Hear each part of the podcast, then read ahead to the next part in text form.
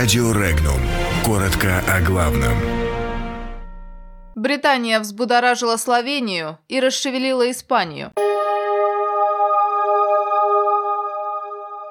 Словения поставила на место Великобританию.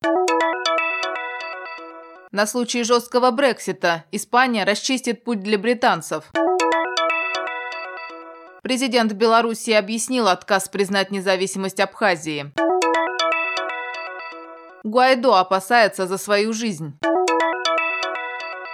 Семь человек выдают себя за президента Кении. Недавний визит министра иностранных дел Великобритании Джереми Ханта в Словению, в ходе которого он заявил, что эта страна была вассалом Советского Союза, продолжает будоражить славянскую общественность. Славянский комментатор предложил Ее Величеству королеве Елизавете II перед назначением своих министров проводить их психиатрическое обследование. Примечательно, что глава славянского МИДа Миро Церар на совместной с Джереми Хантом пресс-конференции по итогам этого визита на демарш своего британского коллеги коллеги не отреагировал, но непосредственно после публикации комментария он оправдал свое молчание тем, что не хотел отвечать во время публичного выступления и прерывать гостя, а затем фактически вдогонку убывшему британскому коллеге заявил, что, к сожалению, оценка Словении как советских вассалов была неуместным и неверным выражением.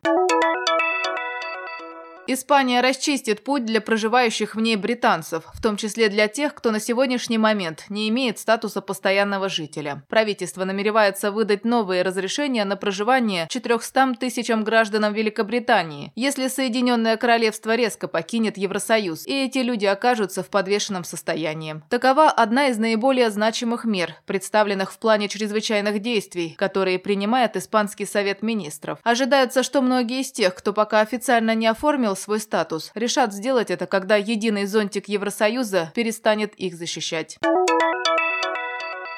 Президент Беларуси Александр Лукашенко объяснил отказ признать независимость Абхазии. Он рассказал, что в 2008 году мог бы признать независимость Абхазии, но не сделал этого, потому что у него состоялся разговор с бывшим генсеком НАТО Хавьером Саланой, который предупредил, в случае признания независимости Абхазии Минском, цитата, «Мы вас отключаем от банковской системы. Вы попадаете в полную изоляцию». Конец цитаты. На последовавшей за этим встрече с Дмитрием Медведевым, на тот момент президент президентом России, белорусский лидер рассказал о предупреждении Саланы.